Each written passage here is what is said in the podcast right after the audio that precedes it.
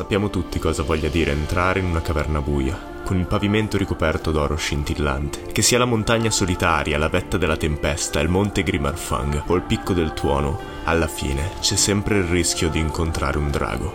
Questa volta sono due. Ciao a tutti, sono Giada e sono qui con Emilio Ciao.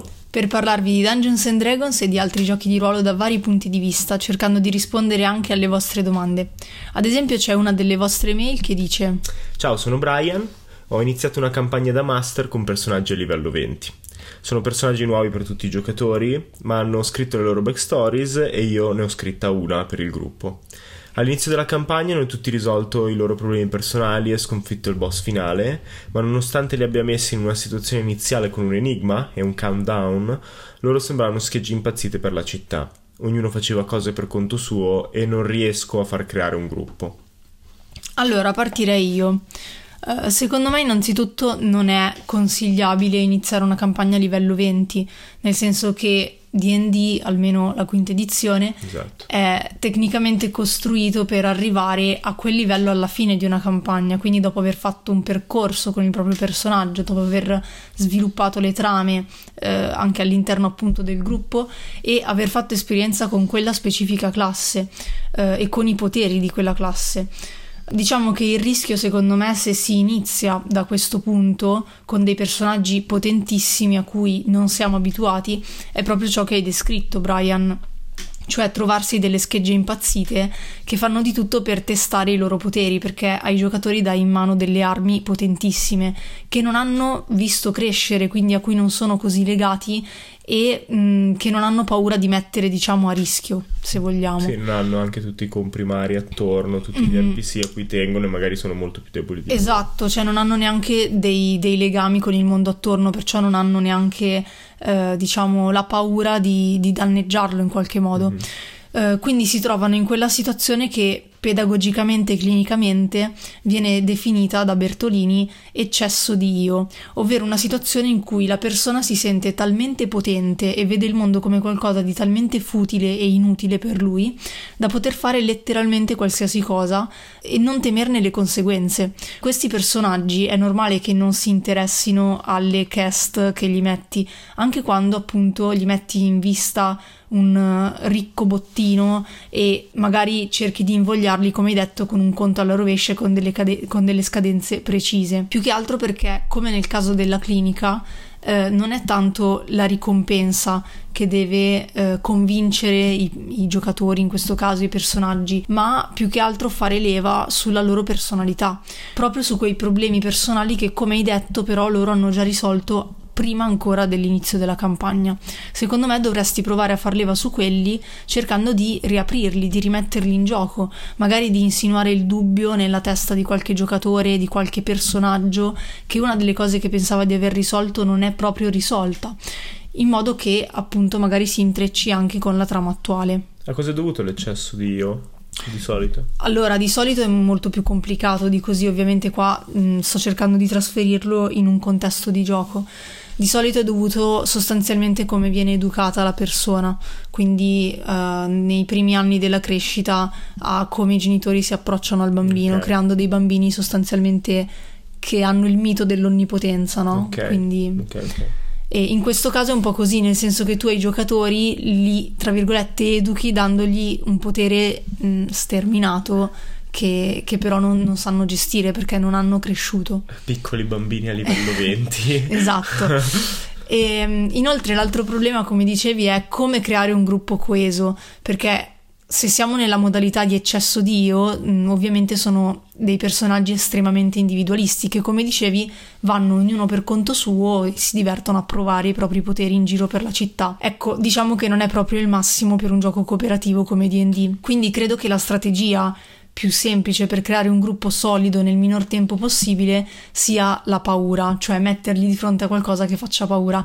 Oggettivamente è una tattica che viene usata spesso anche in politica. O in pedagogia. No, vabbè. cioè teoricamente si spera di no in pedagogia, cioè anche se è una cosa che non condivido nell'ambito politico, eh, però effettivamente è una cosa che funziona, ahimè.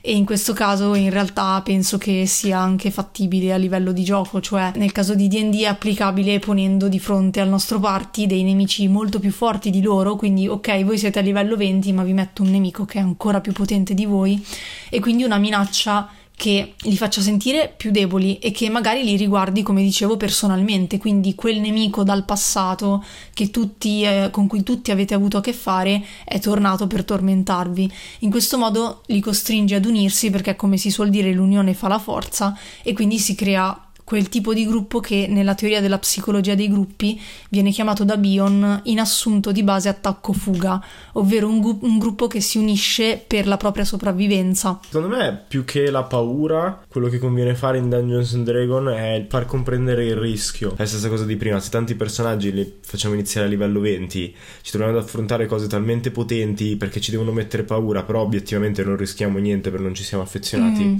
esatto. non cambia nulla. Quindi avevo il primo suggerimento suggerimento proprio tecnico che era un'idea intelligente che mi è venuta leggendo un libro che magari potrebbe essere utile per risolvere una campagna già iniziata. Scusate. Um, e il metodo è metterli in un altro corpo. Mm-hmm. Perché basta, per esempio, lasciargli tutte le loro abilità, tutte le loro magie, tutti i loro incantesimi, ma semplicemente metterli in un corpo molto più debole, mm-hmm. che abbia la vita di un personaggio al primo livello, okay. e, e improvvisamente diventa estremamente più rischioso tutto, diventano okay, cioè estremamente cioè più fragili. Tipo con 6, 7, 8 punti vita, ma, con tutte, punti vita, ma sì. con tutte le abilità, tutte dei, le abilità del, del, livello 20. Esatto. Okay. Sarebbero comunque più resistenti a tiri salvezza, sarebbero comunque ris- più resistenti a un sacco di cose, avrebbero probabilmente una classe armatura più alta, quindi in un certo senso non rimangono i personaggi che sono, però all'improvviso dicono ok, se succede se qualcosa esatto. sono finito e ho preso lo spunto da un libro che si chiama Way of Kings mm-hmm. che è abbastanza famoso dove appunto uno dei, protago- uno dei protagonisti Dalinar a un certo punto ha delle visioni in cui però può essere ferito e in cui non ha eh, la, il suo corpo allenato e la sua armatura mm-hmm. magica che gli dà particolari poteri quindi si ritrova okay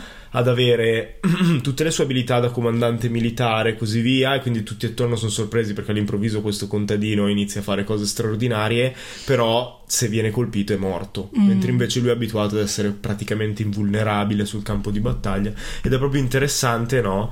Eh, l, il rapporto che c'è tra questa tutta sua abilità e la situazione in cui si trova. E questo, tra l'altro, Dalinar come personaggio mi aiuta anche per portare il secondo punto di cui mm-hmm. volevo parlare eh, nella storia ha senso in Way of King perché Dalinar è ormai uh, non anziano, però comunque a, met- uh, a metà della sua vita, no? mm-hmm. quindi ha la tipica crisi di mezza età non ha più motivi per andare avanti proprio perché è un guerriero eccezionale, già ha raggiunto una delle massime cariche, è lo zio dell'attuale re, quindi cioè, non ha veramente mm. più stimoli nella vita e queste visioni iniziano ad essere il nuovo stimolo. Quindi riportarlo a una situazione iniziale in cui è debole, in cui non ha la, l'armatura mm. e la mm. spada eh, magiche, è un modo per avanzare la storia del personaggio, no? Far mm. sentire il rischio e usare il rischio. E sicuramente esistono online eh, varie idee, suggerimenti per iniziare una campagna a livello 20. Uh, eh, ma io quello che secondo me manca e che sarebbe bello esplorare è come creare un personaggio. Mm. E non dal punto di vista di Dungeons and Dragons, ma proprio dal punto di vista della scrittura creativa. Mm-hmm. Perché comunque non si tiene mai in conto, o almeno io non ho sentito nessuno che tenesse veramente in conto, che la storia del personaggio mm-hmm. è quello che poi intrattiene gli altri giocatori.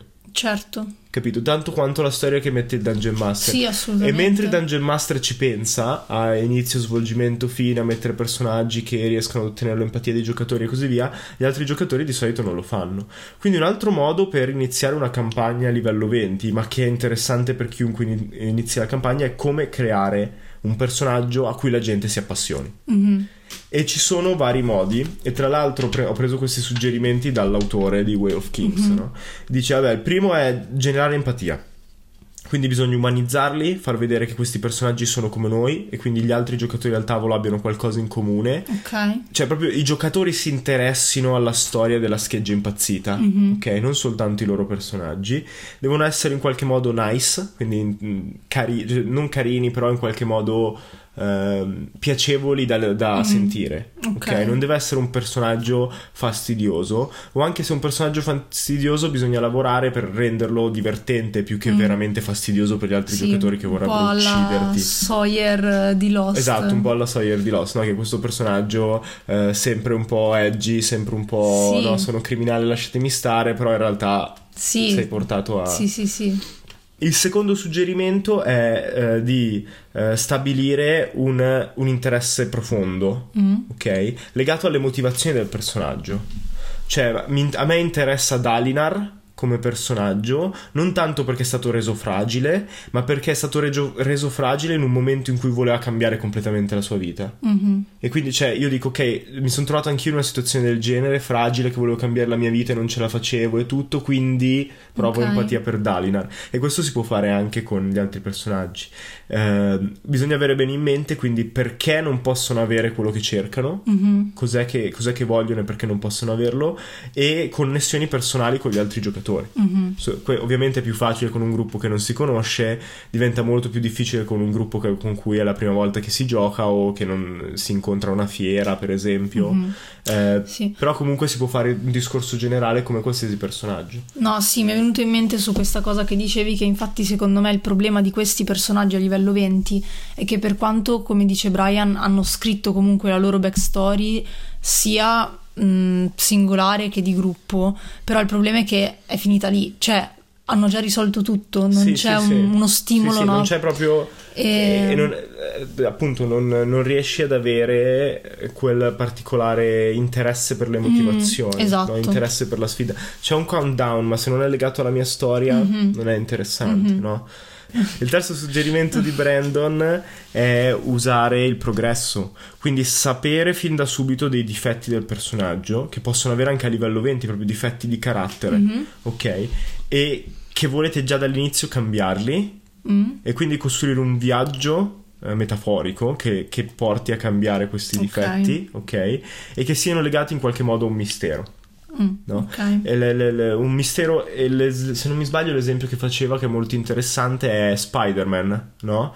Non c'è bisogno di un mistero enorme, il mistero è semplicemente riuscirà a capire che da grandi poteri derivano grandi responsabilità. Mm. E così è Dalinar, riuscirà a dare senso alla sua vita anche quando è potente. Tutto questo può essere riassunto, però lo, lo dico solo di sfuggita, poi magari approfondiremo Mhm. se interessa, in tre scale, piacevolezza, proattività e competenza. Mm. Dei personaggi che iniziano a livello 20 sarebbero altissimi sulla scala della competenza, Mhm. no? E quindi si può giocare con gli altri due per creare i difetti e creare la progressione. Ok. Magari la piacevolezza si può tenere alta in modo tale che piaccia agli altri giocatori, ma non è un personaggio proattivo. Cioè non è un personaggio che si interessa degli altri. Mm. E quindi pian piano portarlo a interessarsi potrebbe essere la Ok.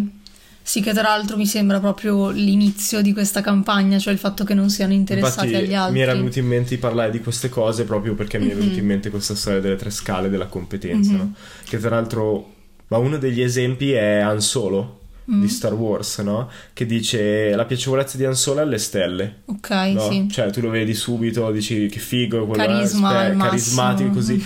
Lui crede che la sua competenza sia altissima e in realtà non è poi così alta. Ok. Cioè, dice di essere un pilota stratosferico, ma poi nella realtà più o meno, no?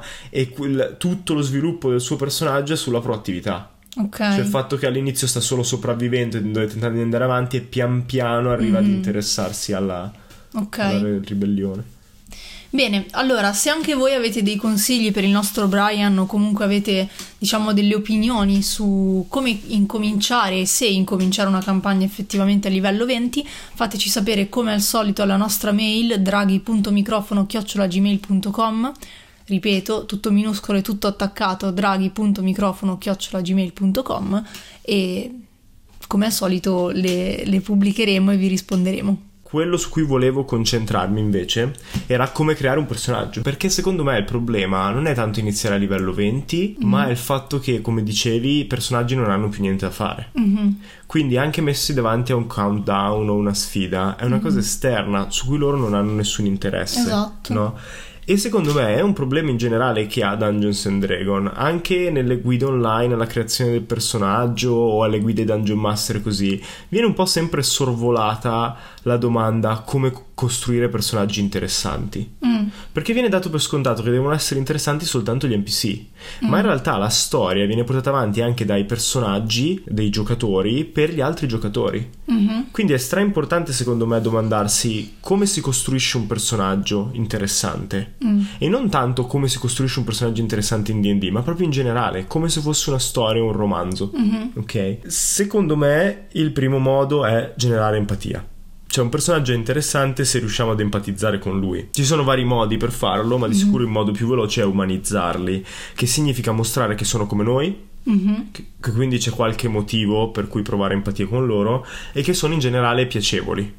Ok? Possono essere anche un antieroe, possono essere anche un personaggio fastidioso, però comunque per gli altri deve, deve essere narrato in un modo che per gli altri è piacevole. Mm-hmm. Perché se devo leggermi tutto un libro in cui il personaggio mi sta sulle scatole, mm-hmm non riuscirò mai ad arrivare alla fine. Mm. Cioè, è sicuro. Se devo costantemente giocare con un personaggio che mi sta antipatico, mm-hmm. finisce che preferisco andarmene per i cavoli miei piuttosto che star lì ad ascoltare quell'altro. Mm. Ok? E non ce l'ho con il giocatore, semplicemente che non provo niente per il personaggio. Ok. Il, il, secondo punto, e ho preso tutti questi esempi da una lezione di Brandon Sanderson, okay. che è un autore di fantasy abbastanza affermato, e quindi poi se volete possiamo mettere il link uh, nella descrizione del podcast. Il, secondo punto è creare interesse anche per quello che il personaggio vuole fare. Quindi, prima di tutto, deve avere delle motivazioni e deve avere delle motivazioni che interessano al resto del party. E soprattutto quelle motivazioni non devono essere raggiungibili subito, ci deve essere un ostacolo, perché proviamo molta più empatia per qualcuno che non può ottenere qualcosa mm. piuttosto che per il personaggio che ha sempre tutto. Mm-hmm. Ok? Che è un po' il problema di Superman. Sì. No? Superman è talmente potente che fondamentalmente dice ok sì vabbè ma ce la farà di sicuro è invincibile mm-hmm. no? e quindi gli ultimi film fanno schifo. Fondamentalmente. E poi bisogna avere connessioni personali. Ma connessioni personali con i giocatori Ok, e questo ovviamente è più facile da fare con un party che si conosce. Magari so che ai miei amici interessa un particolare tema okay. o hanno affrontato nella loro vita un particolare problema con cui possono provare empatia. Mm. È difficile da fare, ovviamente, bisogna essere dei narratori competenti per mm-hmm. riuscire a farlo bene in modo elegante, però si può provare a fare. Comunque mm-hmm. dare un problema che si sa che si sta, sta a cuore agli altri. Cioè, quindi tu dici nel momento in cui vado a creare il mio personaggio non è che dico semplicemente ok, mi ispiro al mio film preferito e al mio personaggio preferito e lo faccio così perché piace a me, ma cerco di creare una storia e un personaggio che comunque so che possa interessare anche agli altri giocatori. Beh, faccio un esempio dal nostro party, no? mm-hmm. Una delle nostre giocatrici è amanti dei cani, ama tantissimi cani, no? sì. Quindi un personaggio come John Wick immagino che empatizzerebbe subito con lui perché okay. appena vede il doggo di turno ucciso e lui che piange disperato e inizia ad armarsi dice sì uccidili tutti no? che esatto. è una, mm, un esempio banale però prendo sempre John Wick perché sembra un personaggio stupido no? Mm. però funziona mm-hmm. e la gente ci empatizza mm-hmm. e, empatizza con lui credo che sia l'italiano sì. corretto però va bene eh, l'ultima cosa è stabilire un progresso cioè, i personaggi devono avere un progresso. Non importa che siano bloccati a livello 20 o che siano ancora al primo livello. Mm-hmm. Ok? Eh, devono avere dei difetti e devono avere dei difetti che poi vorranno cambiare, cioè che sanno che è un problema, o almeno che il giocatore sa che è un problema, magari il personaggio ancora non se ne è reso conto, mm-hmm. ok? Questo perché? Perché semplicemente le persone sono così, quindi se vuoi creare empatia verso un personaggio devi renderlo il più umano possibile mm-hmm. e metterci dei difetti è un modo facile, no?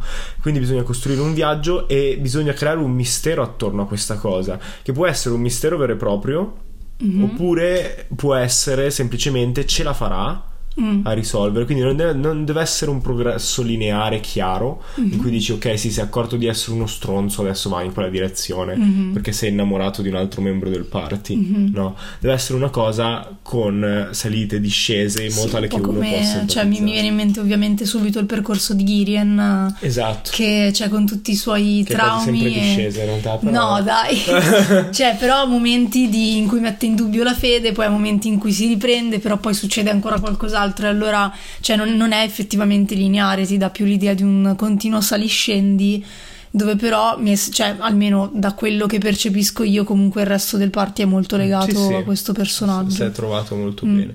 O come Rogar adesso, nelle ultime vicende della Mhm. sua storia, che credo che sia stato abbastanza facile empatizzare con quello che ha provato, che Mhm. è arrivato finalmente a trovare quel- la persona che voleva trovare e ha scoperto che nel frattempo si era ricostruito una vita in modo completamente diverso. Mm, esatto. Eh, questo discorso può essere approfondito, quindi fateci sapere se siete interessati, che possiamo parlarne per un episodio. Eh, l'ultimo consiglio che volevo dare per magari sistemare la campagna di Brian ehm, senza doverla ricominciare da capo, cos- costruendo personaggi più interessanti, è ehm, prova a mettere i personaggi in corpi più fragili.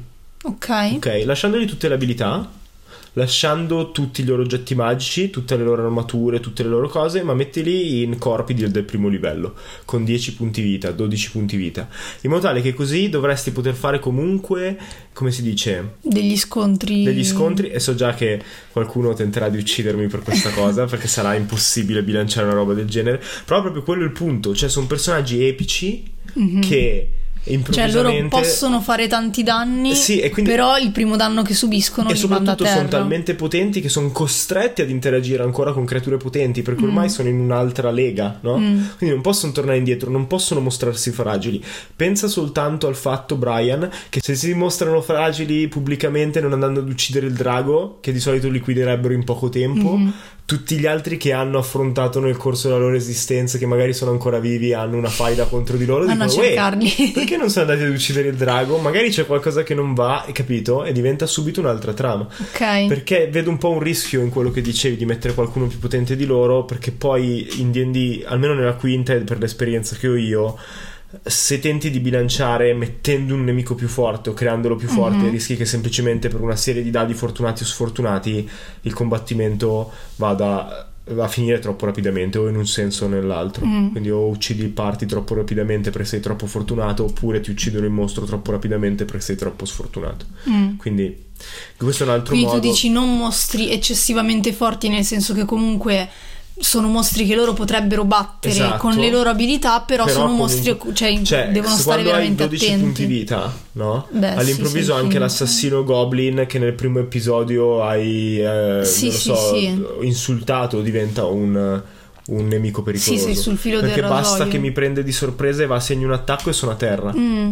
Capito? Eh sì, e poi cioè, mi, mi viene in mente che comunque ci sono effettivamente dei giochi sempre con ambientazioni fantasy dove effettivamente quando tu avanzi di livello avanzi nelle abilità ma di fatto rimani sempre a quel tot massimo di punti vita Mhm. perciò effettivamente è una dinamica che si può una Tra- meccanica che si può pensare Tra l'altro, se volete leggere un bel esempio di questa cosa, suggerisco Way of Kings, eh, che è il libro scritto da Brandon, eh, quello che citavo prima per gli esempi, in cui c'è un personaggio, Dalinar, che si ritrova in una situazione simile. Lui è uno dei principi di questo regno, è potentissimo, è lo zio del re, è un guerriero formidabile, ha questa armatura magica che gli dà i superpoteri, ha una spada che taglia qualsiasi cosa, è depresso e non sa che cosa farsene della sua vita, è pieno di dubbi per tutta una serie di motivi che non spoilerò e all'improvviso ha delle visioni in cui si ritrova ad essere debole, senza l'armatura, senza la spada, senza la anche so- senza il fisico, no? E quindi deve ricominciare a lottare solo con il suo addestramento e le armi che trova attorno, Mhm. perché nelle visioni può essere ferito e può rischiare di morire. Sì, ci sta.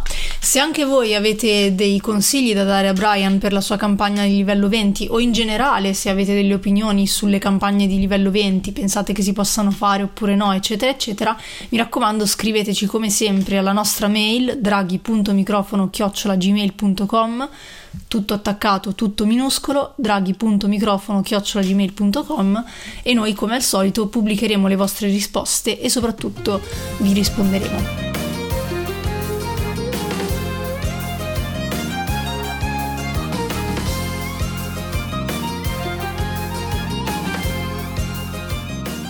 Oh, molto bene. Finalmente dopo mesi sono ricominciate da un po' le sessioni dal vivo. Quanto c'erano mancate, eh? Io mi ero un po' abituato all'agio della quarantena. No, no, le serate tra vecchi amici a mangiare schifezze, stappare birre, poi soprattutto a rolare e tirare dadi fino a notte fonda. E trascinarmi dietro 20 kg di zaino tutte le volte. Vabbè, ma quello è perché sei il dungeon master ed è giusto così, cioè è il peso del sapere, no? Eh sì, ma il tuo zaino non pesa tanto con tutti quei dadi che ti porti Beh, appresso. sì, sì, però almeno adesso ho un nuovo comodissimo portadadi con cui sono sicura di non disperdere i miei meravigliosi dadini nello zaino, perché ha la chiusura calamita che è molto affidabile e ho provato anche a scuoterlo per vedere se si aprisse, ho fatto anche un 20 su forza e non si è aperto lo stesso. Fa vedere? Vedi che figo? È in legno di ciliegio e anche l'incisione al laser con il simbolo. E poi all'interno soprattutto ha lo spazio per la matita, così la posso tenere sempre lì e quando ovviamente mi dimentico l'astuccio a casa ce l'ho comunque dietro. Sì, ma se lo lasci cadere... E vabbè, sai che sono un po' imbranata, però in realtà sembra che sia fatto apposta per me perché è tagliato apposta per resistere agli urti violenti, quindi anche se cade non si rompe e non si rovinano gli angoli. Figo. Ma quanti dadi puoi portare? E beh, porta un set alla volta, però questo è il motivo per cui dovrò andare sul sito di owlwoodgaming.it per comprarne altri. Se anche voi volete dei meravigliosi portadadi che non vi faranno perdere tutti i vostri dadi nello zaino, andate sul sito owlwoodgaming.it che vi lasciamo in descrizione.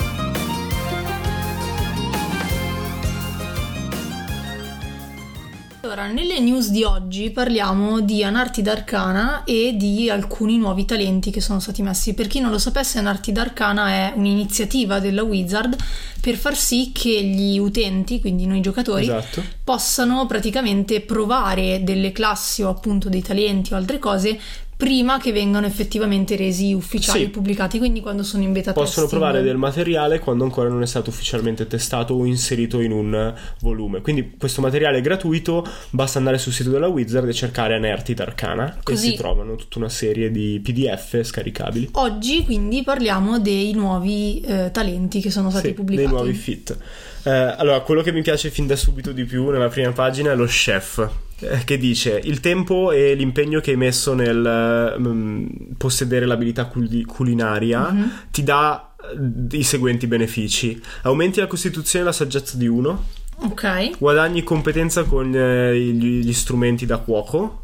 Ok, e come parte di un riposo breve puoi preparare del cibo speciale, ok, Mhm. eh, che ti permette di eh, far recuperare un dado 8 aggiuntivo di punti vita per chiunque Ah, usi dadi vita. Ci che è sta. bellissimo perché, cioè, immaginati proprio la scena del roleplay con Mhm. lo chef che prepara il pranzo per tutti e da Mm. mangiare. Oppure si può pre- pre- preparare un altro pasto però in un riposo lungo che permette alle- alle- agli altri giocatori o a delle creature di mangiarlo con un'azione bonus Mm. per guadagnare punti vita temporanei pari al bonus di competenza del cuoco Mm. e tra l'altro non va consumato durante il riposo ma possono essere consumati come barrette energetiche prima dei combattimenti così Ci da sta. quello che sembrerebbe che è fighissimo Figo. Mentre un altro talento che sicuramente ti piacerà Mhm. è il gunner, cioè il pistolero. Eh, il testo dice: Hai una rapida mano e un occhio attento nell'utilizzo delle armi da fuoco che ti garantisce i seguenti benefici: aumenti la destrezza di uno, Ok. che non è male, guadagni competenza nelle armi da fuoco. Ok. E le cose più fighe sono che ignori la eh, proprietà di ricarica delle armi Mhm. da fuoco, quindi puoi sparare di continuo. E eh, anche se sei entro il metro e mezzo da una Mhm. creatura ostile, non hai svantaggio nei tuoi eh, attacchi a distanza. Ah, ok. Quindi puoi usare anche Figo. le pistole in corpo a corpo. Che figo. o anche sta. l'arco in corpo a corpo se vuoi fare più tipo Legolas per dire. Che figo. Sono molto belli a livello di roleplay tutti, ce ne sono vari, eh, toccato dai fei, eh, adetto alla metamagia, iniziato alle, alle arti dell'artificiere, il perforatore, l'avvelenatore, l'esperto di combattimento nello, nello scudo, il toccato dalle ombre, eh, il- l'esperto, il tracker, l'esperto delle Dimmene tracce. giusto per, per sentirne un altro, tipo Ah. toccato dalle ombre che mi ispira. Dice: mm, Ha imparato come piegare le ombre dalla Mhm. tua esperienza in Shadowfell. Eh, guadagni i seguenti benefici: la tua intelligenza, saggezza o carisma aumenta di uno. Eh, impari l'incantesimo oscurità. e Mhm. un altro incantesimo di primo livello a tua scelta, che però deve essere della scuola dell'illusione o della necromanzia. Puoi lanciare questi incantesimi senza usare slot incantesimo, quindi puoi anche essere un combattente, non devi però per forza essere un caster, un incantatore. Una volta che ne hai lanciato uno di questi incantesimi, non puoi lanciarlo finché non finisci il riposo lungo, ok? Mhm. Eh, se invece hai slot incantesimo, puoi utilizzarli per lanciarlo normalmente. Ci sta. Mi è venuta voglia di prendere talenti. Ma perché, Perché- È, è bello, sono belli, questi mi piacciono un sacco quelli che sono usciti tutti, perché sono belli a livello na- eh, narrativo Mhm. e aiutano quelle classi che possono sentirsi un po' limitate nelle cose che riescono a fare. Per esempio, io adoro il guerriero o il barbaro e adorerei fare un barbaro che però è anche abile a creare oggetti. Mhm. Mi piacciono tutte le cose che aumentano narrativamente le meccaniche.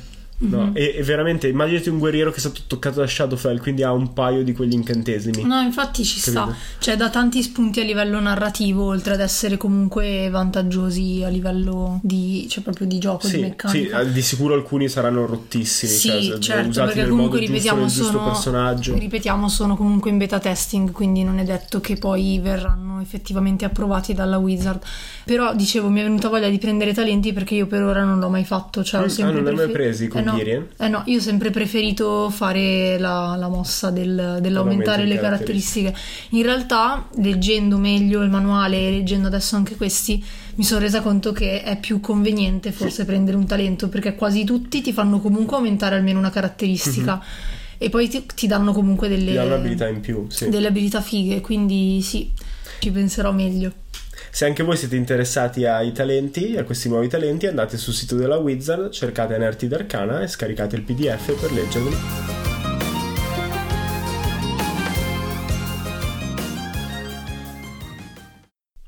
Allora, oggi iniziamo con un nuovo spazio chiamato Dietro lo schermo, in cui io, in quanto giocatrice e apprendista Dungeon Master, cerco di carpire i segreti che si celano dietro al narratore. Allora, Emilio, la mia prima domanda per te è se ti è mai capitato di cambiare dei tiri di dado per modificare il corso degli eventi durante una sessione. Che secondo me è riassumibile con dai la priorità alla trama e alla coerenza narrativa o al fato, lasciando che quindi siano i dadi a decidere. Allora, secondo me le due cose non sono in antitesi, Mm?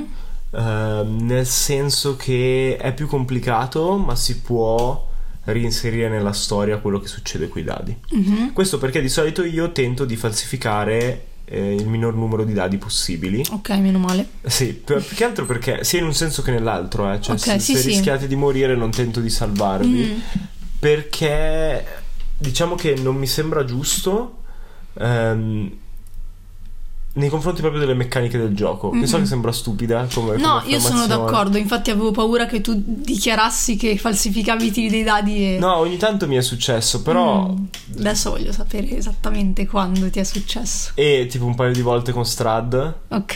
più che altro perché avrebbe fallito troppo spesso e quindi ho alzato un po' di... di- di Ah, hai barato per Strad, Eh, non sì. per salvare il culo a noi. Eh ok, sì. no, No, ok, ok. perché- vabbè, però Va Strad- bene, no, ma- cioè, come giocatrice sono ancora più contenta perché dico, nonostante questo l'abbiamo Sì, sconfitto. ma più che altro perché tutta quella storia, Mhm. tutta la maledizione di Strad si basa sul fatto che Strad sia fondamentalmente invincibile. Mm. O perlomeno appaia ai giocatori Mm. in modo che sia invincibile. Se quando è certo. apparso non sarebbe riuscito ad uccidere neanche il mulo, Certo. perché ha tentato di uccidere il vostro cavallo, no? Sì. Sarebbe stato un po' un, un disastro. Quindi lì non ho neanche tirato i dadi. Spesso, tra l'altro, non falsifico il dado 20, Mm, ma semplicemente aumento o diminuisco il danno. ok. Che credo che dal punto di vista del Dungeon Master sia peggio che falsificare il dado 20 Mm. perché mm, è più facile per voi accorgervene. Mm. Accorger, accorgervi Sì. che ho fatto modificato qualcosa. Certo, perché all'improvviso fa 20 qualcuno danni. come Mistre Sì, che, sta attento a tutto contando in testa quanti Esatto. danni fa la media. Cioè dici, ma come scusa, prima gli ha mediana. fatto questi danni e il Eh, turno dopo ha cambiato. Però in quel caso eh, l'ho interpretato come l'attacco e i danni sono fatti perché comunque l'avversario si difende. Qui invece il, pov- il vostro povero eh, cavallo da tiro si è trovato con Strad addosso in un attimo. O era il lupo, tra l'altro era il lupo di Strad, Sì. non era neanche Strad, no, però l'idea è la stessa. Si è trovato improvvisamente il lupo, non è riuscito neanche a difendersi, quindi non c'era un vero e proprio danno. Gli ha preso la giugulare e non puoi salvarti, Mm. ok? Eh, però stavo dicendo mi comporto rispettando le meccaniche di gioco perché ha un senso se è basato sul dado, ok? Perché così veramente si ha la sensazione di vivere in un mondo Sì. che agisce al di là dei giocatori più Sì, che al di là dei d'accordo. personaggi. Quindi in un certo senso ragiono in questo modo. No, sì, perché cioè, la, la mia domanda nasceva proprio eh, dal fatto che so che ci sono molti master che magari eh, sono affezionati comunque alla storia, soprattutto dei personaggi, e sanno che i giocatori ci sono affezionati, quindi appunto cercano di salvarli il più possibile. E, mm, Perché e di perciò solito- magari appunto anche quando li, li seccherebbero, diciamo, dicono no, vabbè, questo faccio finta che sia un altro dado. Sì, per- di solito è un problema. Di solito questo problema viene fuori quando è una questione di vita o di morte, no? Mm. Perché se si tratta di saltare un burrone, eh, è facile. Saltare un burrone, ad esempio. Se si tratta, per esempio, di fare il danno con una trappola, Mm. eh, usi un danno base. Se tiri il dado, tiri sul dado soltanto per far spaventare i giocatori dietro allo schermo. Mm. no? Ma lì perché non, non c'è un altro personaggio, non c'è tensione, soltanto una serie di ostacoli per farvi consumare Mm. risorse, no? Eh, però quando si tratta invece di un, di un NPC che state lottando o di un mostro, viene fuori sempre quando è questione di vita o di morte. E in quel caso lo capisco che ti venga voglia di falsificare, no? Perché è capitato anche a noi, per esempio, di avere morti contro un mostro, un incontro casuale che era Mhm. sotto il livello, però io ho fatto due eventi di fila e ho Ok. ucciso un personaggio a livello 12 così. Ok. Ehm, e lì non aveva molto senso con la trama e obiettivamente non avevo neanche molti modi di salvarlo. no? Mhm. Fortunatamente siete riusciti a salvare voi la situazione tra- teletrasportandolo via e riuscendo a trovare qualcuno che lo resuscitasse Mhm. pochi minuti dopo. E quindi un po' anche quello, non, non falsifichi i dadi perché almeno quando succede qualcosa di inaspettato in un senso o nell'altro voi avete l'occasione di trasformarlo in qualcosa che è utile per la storia. Sì, sono d'accordissimo. Cioè, anche io come Dungeon Master probabilmente agirei così, nel senso che preferirei non modificare appunto il corso del combattimento, ma piuttosto magari se vedo che effettivamente il party è distrutto, che sta cercando in tutti i modi eh, di riportare in vita qualcuno, agevolarli in questo, ma non agevolarli nel senso dargliele buone tutte, però cioè mettere comunque qualche possibilità che poi comunque devono ingegnarsi loro e fare il famoso problem solving, no? Per dire ok, però sappiamo che lì c'è un tempio, quindi magari qualcuno troviamo, però cioè lasciare delle porte aperte. Che tra l'altro adesso che mi hai fatto la domanda sto mettendo in dubbio il mio metodo. Ok? Perché effettivamente l'altra sera, no, che avete ucciso due beholder nel giro di due turni, perché Avevamo una buona strategia. sì, la, la- la tattica era buona eh, e sei riuscito a paralizzarlo, no? Quindi quel primo tiro non l'avrei falsificato. Lui ha, fa- il mio beholder ha fallito il tiro salvezza, è rimasto paralizzato e poi il turno dopo era il guerriero. Cioè subito dopo andava il guerriero e sapevo che gli avrebbe fatto 120 danni così, no? Con comodo. E quindi quello, vabbè, era il premio per la vostra strategia. Però dopo, quando è sbucato fuori il secondo beholder, di cui non vi eravate accorti, forse lì avrei dovuto falsificare di più i dadi. Mm. Perché così, cioè, non avrei. Non vi avrei fatto sentire puniti Mm. per il fatto di, av- di aver avuto una buona strategia. Perché Mm. comunque un beholder l'avete ucciso e lo scontro sarebbe stato comunque in vostro favore abbastanza semplice. Però ci sarebbe stato uno scontro Mm. quando effettivamente il povero secondo beholder ha, avuto, ha fallito a risata incontenibile di Tasha. Mm. È stato paralizzato un'altra volta. Non so cosa d'altro diavolo gli è successo, ma non riuscivo a tirare sopra 5. E quindi, cioè, Sì, però, boh, non lo so. Mm, cioè, ad esempio, lì cosa avresti falsificato? Avresti falsificato il tiro salvezza per non, per non eh lasciarlo sì, paralizzato per non anche lasciarlo lui. paralizzato, per farlo Mm. riprendere. E poi, vabbè, il nostro party è anche problematico perché siete tanti. Mhm. Essendo in 6 vuol dire che se c'era anche un NPC che lottava con Mm. voi quel- quella volta. eh, significa che se io fallisco un tiro salvezza prendo un intero turno Mhm. di danni e e Certo. qualsiasi, Sì, qualsiasi mostro è morto, capito? E quindi, boh, da quel punto di vista adesso ho più dubbi di prima. Bene, io quando inizierò a fare di più da Dungeon Master magari poi vi farò sapere qual è invece il mio punto di vista più preciso e nel frattempo se volete dirci eh, cosa ne pensate voi e se avete mai appunto modificato dei tiri dietro lo schermo fatecelo sapere o sul direct del mio Instagram D&Ice oppure su draghi.microfono.gmail.com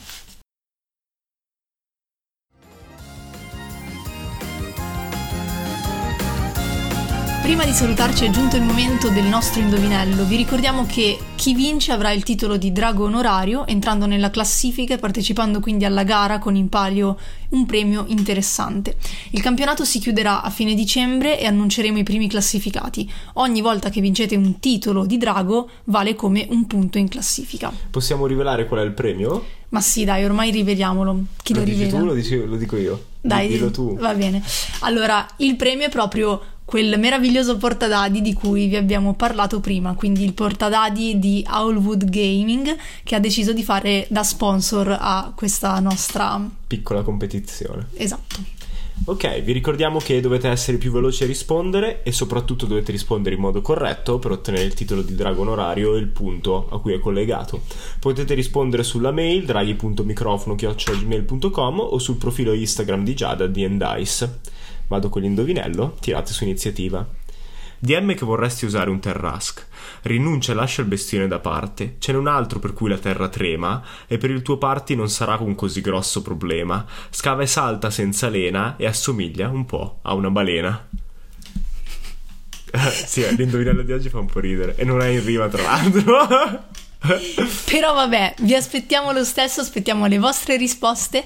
Mi raccomando, ricordate che dovete essere non solo corretti, ma anche i più veloci. vi aspettiamo al prossimo episodio, non mancate. Ciao ciao.